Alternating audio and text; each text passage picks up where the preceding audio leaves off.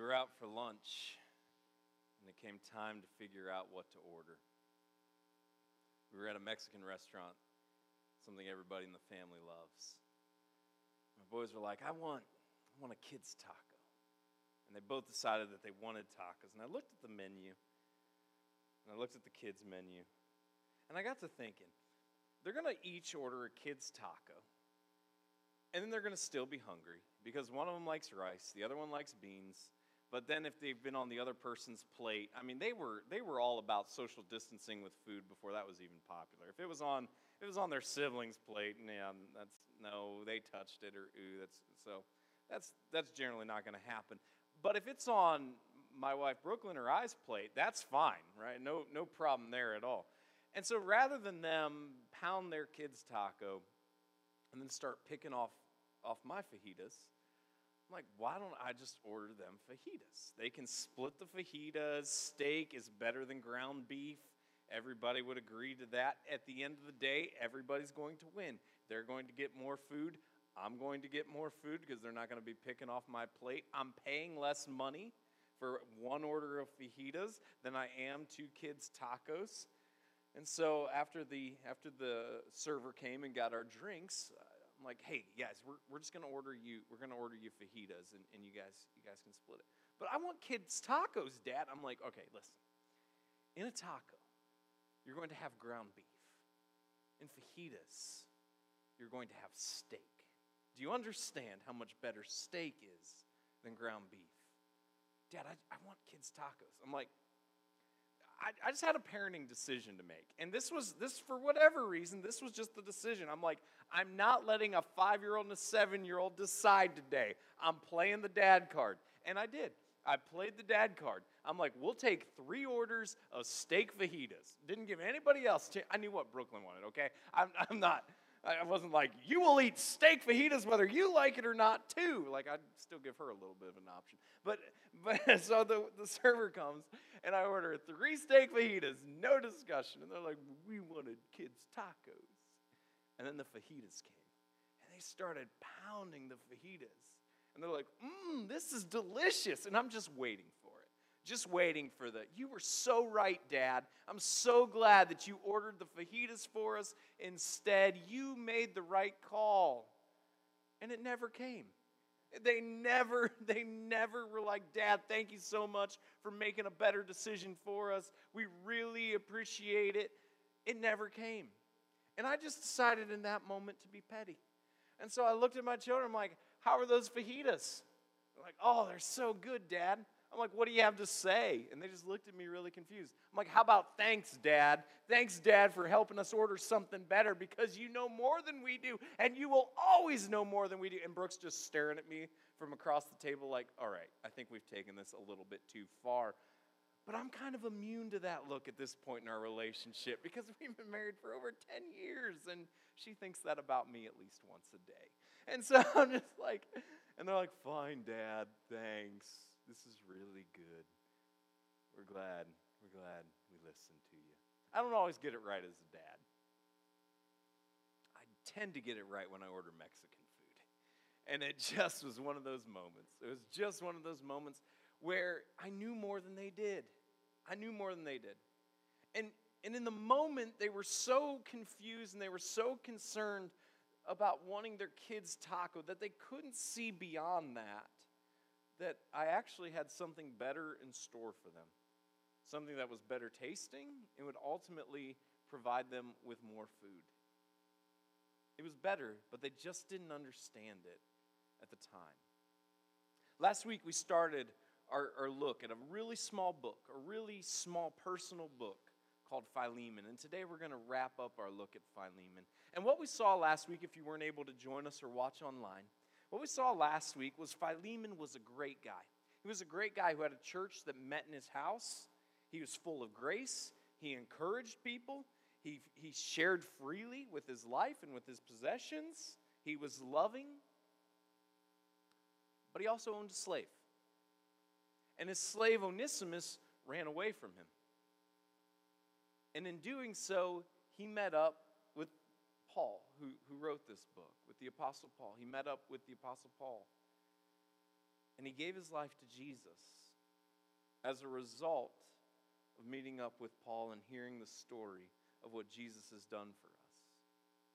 And now we pick up the story in Philemon 12. So if you have your phones or your tablets, we invite you to follow along in the Bible app. And if not, the words will be on the screens. And here's what we read I am sending him back to you, sending my very heart. What? You're sending a slave back? What, what's going on? I'm sending him back to you, sending my very heart. Now, we look at this and our context and understanding of slavery, and we scratch our heads and say, why in the world would you ever send a slave back who has managed to escape? Why would you send a slave back to a situation of captivity who has managed to escape? What we also see is, is Paul saying here, I'm sending you my very heart. What we're going to see this morning is an interesting dynamic that plays out between Paul and Philemon and we're also going to see some interesting things that should compel each of us who follow Jesus as well. And one of those things is this that following Jesus compels us to love others. Following Jesus compels us to love others. Here is Paul, who had an encounter with Onesimus. He's a runaway slave, meaning he's on death row. If anyone caught him, if an authority caught him, he would be put to death. He's a fugitive, he's escaped. His sentence is now punishable by capital punishment. He's on death row. As soon as he's caught, he is executed. And here's somebody who loves Jesus and says, This person, this slave, this fugitive, he's my very heart.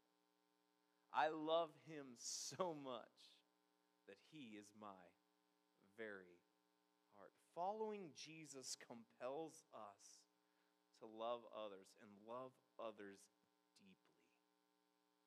continue. I would have been glad to keep him with me in order that he might serve me on your behalf during my imprisonment for the gospel. But I preferred to do nothing without your consent, in order that your goodness might not be by compulsion, but of your own accord. And now we start to see a little bit why Paul would make the decision to actually send the runaway slave back to his owner that there's actually a bigger purpose at play here that we get to see. And Paul says, I would have loved to have kept him. I would have loved to keep Onesimus, but rather than make my life easier, rather than keep him here with me, and oh, by the way, I'm in prison, rather than have somebody who can, who can serve me and actually help me out while I rot away in jail, rather than have any of that, I want to give you the opportunity to do the right thing. And here we see Paul with just the immense, just the, just the immense heart of a father. He says, I am willing, I am willing to lose that convenience. I am willing to inconvenience myself in order for you to have the opportunity for you to do the right thing. Here's something else that we see that oftentimes doing the right thing inconveniences us and it costs us something. I remember being a kid, and I don't remember where we were going, but I remember we were pressed for time. So my parents went to a drive up ATM at a bank. And My dad put his card in. He was trying to take out $40. And all of a sudden, the machine spit out the money. He got the card, he got the receipt, and he's looking at something. And he doesn't pull away. He's just looking at it. I'm like, What are you doing, Dad? And he's like, Well, instead of spitting out two 20s, the machine spit out a 100 and a 20, so I have 120 bucks. And I'm like, yes, video game for me. I'm like, this is fantastic. Bank error, woohoo, this is great. And he's looking at the receipt to make sure that he didn't punch in 120. And sure enough, the receipt said 40 bucks. And I, I knew we were pressed for time. We were in a hurry. And, and I'm thinking, great, I just got a windfall uh, as a result of a bank error. Now, he probably wouldn't have given me any of it. He'd been like, no, whatever, it's not yours. He pulls his car around to the front of the bank. He says, waiting here. I'm heading in to let him know what happened. I'm like, don't do that. I'm I'm like, why would you do that? No, keep the keep the difference. What why? He said, because it's the right thing to do. Because this is how much I took out. And it was an incredible lesson for me as a kid that he could have easily driven off. He could have easily had 80 more dollars. But ultimately, it wasn't the right thing to do. And so he would take the extra time when we were already pressed for time, and he would go in and be honest about what actually happened. That's a story that's stuck with me all these years later. Doing the right thing will inconvenience us, it will cost us some time. Sometimes it may even cost us some money. It may even cost us relationships.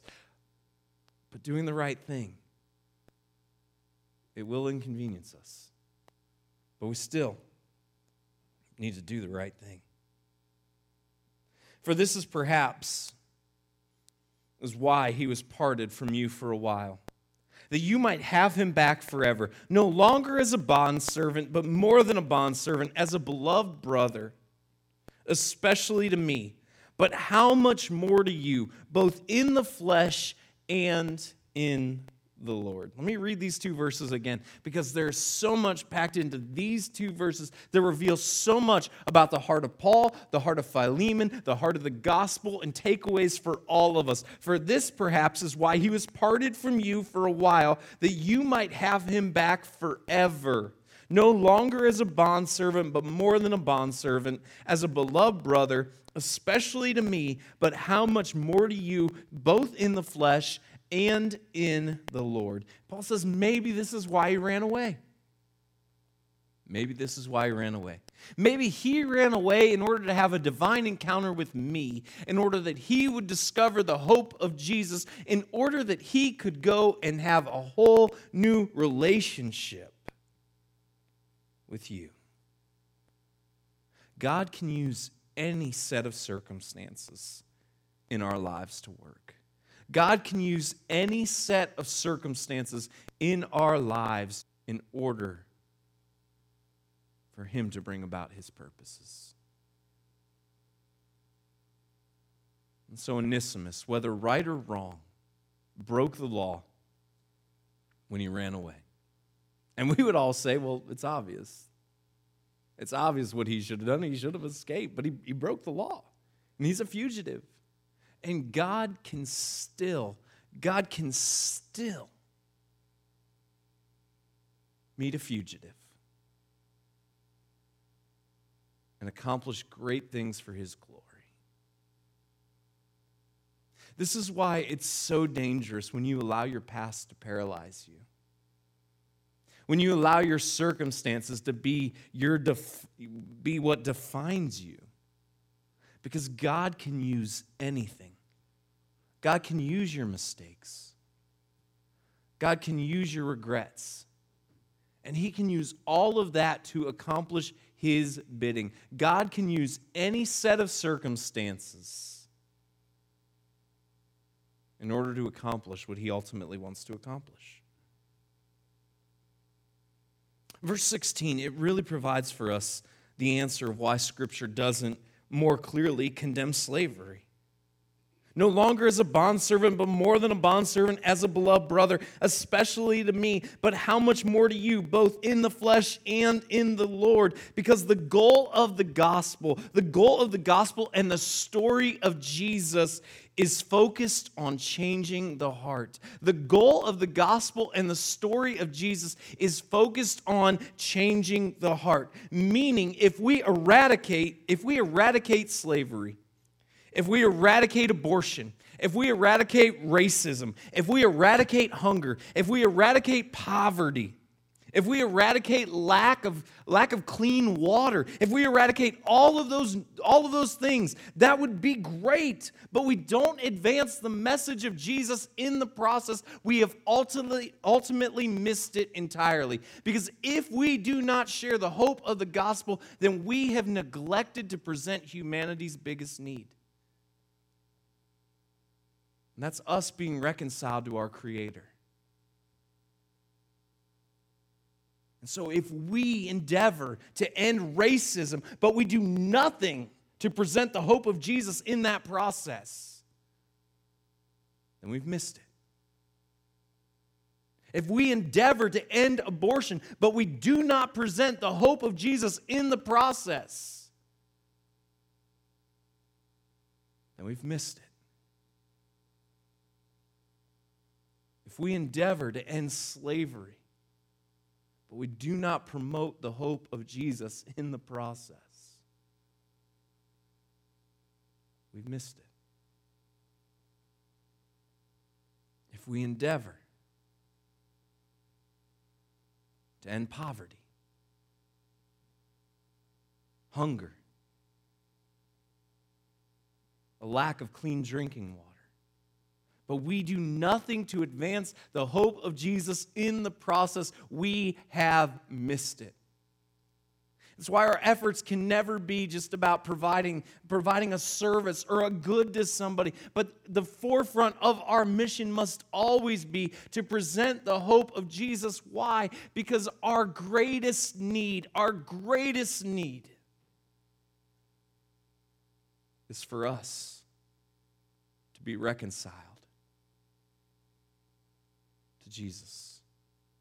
And within that context, Within that context, we do everything we can to fight racism. Within that context, we do everything we can to fight abortion. Within that context, we do everything we can to fight slavery. Within that context, we do everything we can to fight poverty and hunger and a lack of clean drinking water. But we must never get to the point where those things take over our focus and the gospel is pushed back. The gospel must always be on the forefront of the utmost importance because it is our greatest need. And make no mistake here, Paul is condemning slavery,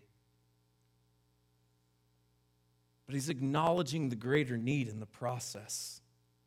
He's acknowledging the greater need in order to achieve his ends of condemning slavery. He's using the relationship with Jesus. He's telling him, you when he comes back to you, you accept him not as a slave, you accept him as a brother.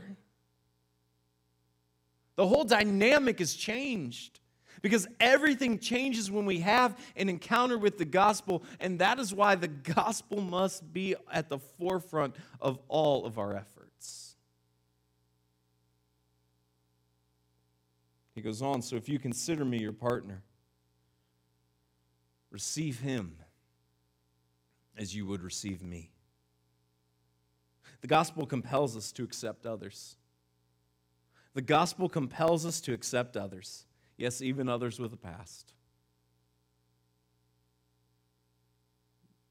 But if we're truly followers of Jesus, the gospel compels us to live in community and accept others. If he has wronged you at all or owes you anything, charge that to my account.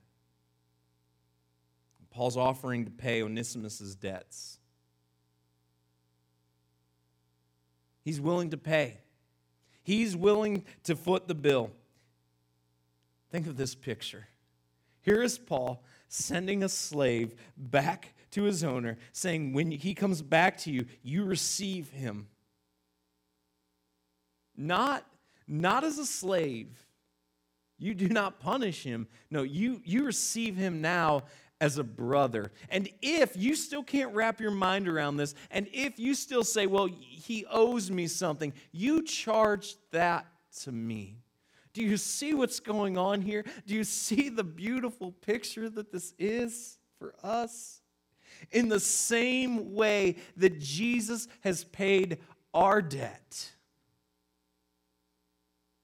so that now when we stand before God, God doesn't see us for our mistakes. God doesn't see us for our failures. God doesn't see all of the ways that we have fallen short. He doesn't hold that against us because Jesus has paid our debt. We were slaves. We were slaves to sin. Whether you realize it or not, before you made the decision to follow Jesus, Scripture tells us that you were a slave to sin, that sin is what owned you, and your eternal destiny was apart apart from God in a place the Bible calls hell. But as a result of what Jesus has done for us, He bought us, He paid our ransom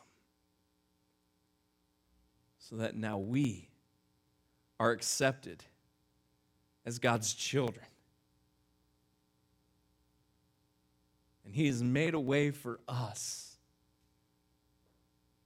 to be with our Savior for all eternity. This is a beautiful picture for what God has done for you and for me. I, Paul, write this with my own hand. I will repay it. To say nothing of your owing me even your own self. Yes, brother, I want some benefit from you in the Lord. Refresh my heart in Christ. He's, he's just going for emphasis here. He's saying, I'm telling you, if you get to the point where you're still like, Onesimus owes me something, I will pay it. I will take care of that debt. I've got it. And then he says this, but oh, remember, you owe me something. You owe me everything. You owe me everything. Onesimus, he may owe you something economically, Philemon because of the way the law was structured, the rights of slaves, how they were owned as property. Onesimus may owe you something economically in that structure, Paul writes to Philemon. He says, But the reality is this you owe me something far greater. You owe me something far greater than an economic price. You owe me everything. Because I'm the one, Paul says to Philemon, who met you where you were and changed your eternal destiny by pointing you to Jesus. Says, if you're tempted to think Onesimus owes you something. You just remember. You just remember what you've experienced. You just remember what you've been given. When we're tempted to think, oh, I'm better than them. I have mistakes and I have failures, but I'm, I'm better than them. Let's remember. Let's remember what Jesus has done for all of us. Every single one. He says, Refresh my heart in Christ. Show me you understand the gospel. Refresh my heart in Christ. Show me you understand the gospel. Put it into practice in your life. This is where you can prove it. This is where you can prove it. The opportunity is yours. Make the right call. You have the chance. Now do it. Make the right call. Prove to me you understand just what you've experienced. And then Paul, without skipping a beat, writes this Confident of your obedience, I write to you, knowing that you will do even more than I say. At the same time, prepare a guest room for me, for I am hoping that through your prayers I will be graciously given to you. You see this? He says you can be wrong about something. You can be wrong about something as big as slavery. You can be as wrong about something as slavery. And we can disagree. You can be wrong and we can disagree, and I will still choose to see the best in you. I will still choose to see the best in you. You can be wrong about really major things, but we are united by the gospel, and so I will make the choice to see the best in you. That's what he's saying when he says, knowing you will do even more. It says, confident of your obedience, knowing you will do even more. Look, you're wrong about slavery. You're wrong about this issue. But I can still see the best in you. I still see the best in you. And you can be wrong. And we can disagree and I will still desire a close relationship with you. So let's get a guest room ready for me. Because when I get out of jail, I'm coming to stay with you. We've got to get beyond this toxic mindset that we have to be disagreeable when we disagree. It is infecting our culture. And it's everywhere. And as people who love Jesus, we need to lead the way on this. That we will not be silenced. We will not be silenced in speaking the truth. But we will disagree with people without becoming disagreeable that we will see and understand that not everybody's at the same place in their spiritual journey. And so there will be some people who love Jesus, who love Jesus passionately, who still get it wrong on some issues. And we will make the choice not to just throw that person off, but instead, we will understand that some people can be wrong about really big things, and we will still make a concerted effort to still see the best in them. That people can be wrong about really major things, and we will still desire close relationships with them. That we do not have to write them off because they're wrong. And then Philemon ends with these three verses Epaphras, my fellow prisoner in Christ Jesus, sends greetings to you. And so do Mark, Aristarchus, Demas, and Luke, my fellow workers. The grace of the Lord Jesus Christ be with your spirit. See, this is community. This is community that operates as Christ commands. Philemon, you shouldn't own slaves. You shouldn't own slaves. I mean, Paul's just gotten done telling him that in very clear language, saying, I'm sending him back to you. You accept him as a brother. You don't charge him anything. If you feel he owes you anything, you charge it to me. But this is community that operates as Christ commands. Because Philemon, you shouldn't own slaves. But Paul and Timothy and Epaphras and Mark and Aristarchus and Demas and Luke, they don't give you the silent treatment. They don't run away when relationship gets hard.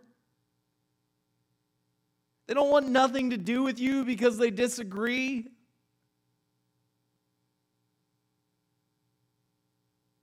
They send you their warm greetings. They wish you well. We need to love people through their errors. We need to love people through their errors and not be quick to cancel them. We must refuse to allow cancel culture to seep into the church. And we must, we must be principled. And we need to love people through their errors. We need to not define them only by their errors, and we need to love people through their errors and not be quick to cancel them. Not be quick to be mad and delete them from our phone. Not to be quick and decide, I'm never going to go over to their house again. I'm never going to spend time with them ever again. We need to love people through their errors. This is community that operates as Christ commands. What else does this mean? It means we will speak the truth. We will speak the truth. But the, com- but the gospel compels us to do so in love. We will speak the truth, but the gospel compels us to speak that truth in love. We will not water down the truth. And where scripture is clear, we will be clear. But we will always do that. We will always do that in love. What else do we take away from this? That you can be majorly wrong. You can be majorly wrong. And we have an obligation to tell you that. You can be majorly wrong. And for, for the love that we have for God, we are compelled to tell you when you're majorly wrong. You can be majorly wrong, and we'll tell you you are majorly wrong. But you'll never, never have to question whether you are loved or welcomed. That's what Lakeside must be.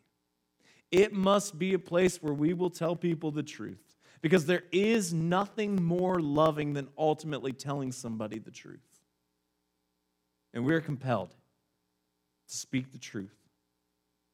But we must do so in a way that people understand that they are always welcome and that they are loved. That they are always welcome and that they are loved. And lastly, there must be grace. There must be grace. There must be truth. And it's time we understand that love is where grace and truth collide. Love is where grace and truth collide. And it isn't always pretty, and it isn't always easy. But it's the community that God has called us to be. Throughout the months of August and September, you're going to be hearing more and more about opportunities to be invested and engaged in intentional community through small group offerings we're going to have this fall. We're working through all the logistics. There will be groups that meet in person, so long as that's allowed. There will be groups that meet online. There will be options available for everyone's comfort level. What we have to really work at right now is something that's not unique to us at Lakeside, but it's something that people are having to work at in every area of life. And that's staying connected. There is no better connection point than authentic community.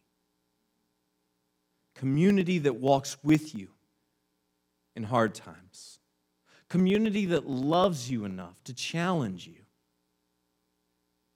Community that honors this idea that grace and truth collide in something called love. And that you are loved and you are valued. And so I want to put a bug in your ear right now. I want to put these groups on your radar. Because now, especially, as there are so many opportunities for people to become isolated, it is imperative for us to remain connected. And understanding in that connection and in community, there are going to be people with whom we disagree. And there are going to be people who have things in their life where they get it wrong.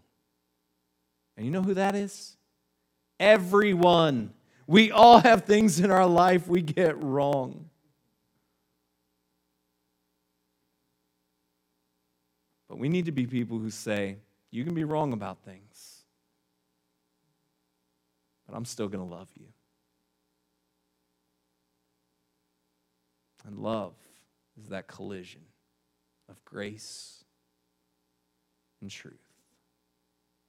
And we must be people, as followers of Jesus, We do everything we can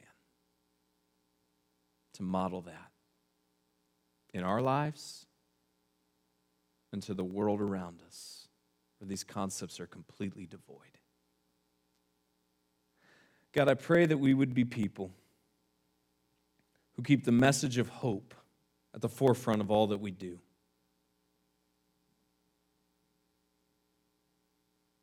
I pray that the gospel and the hope that we have it would change us.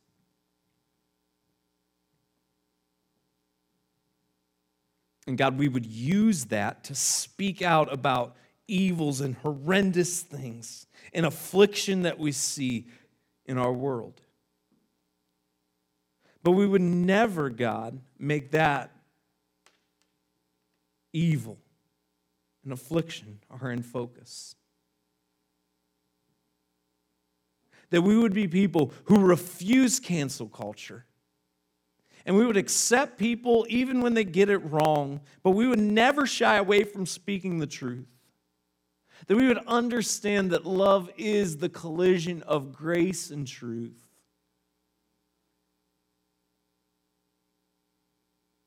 And that we would be people who live in authentic community challenging one another, encouraging one another, and helping one another grow closer to you. I pray, God, this is something that'd be a high value So work in our hearts and work in our lives. In your Son, Jesus' name we pray.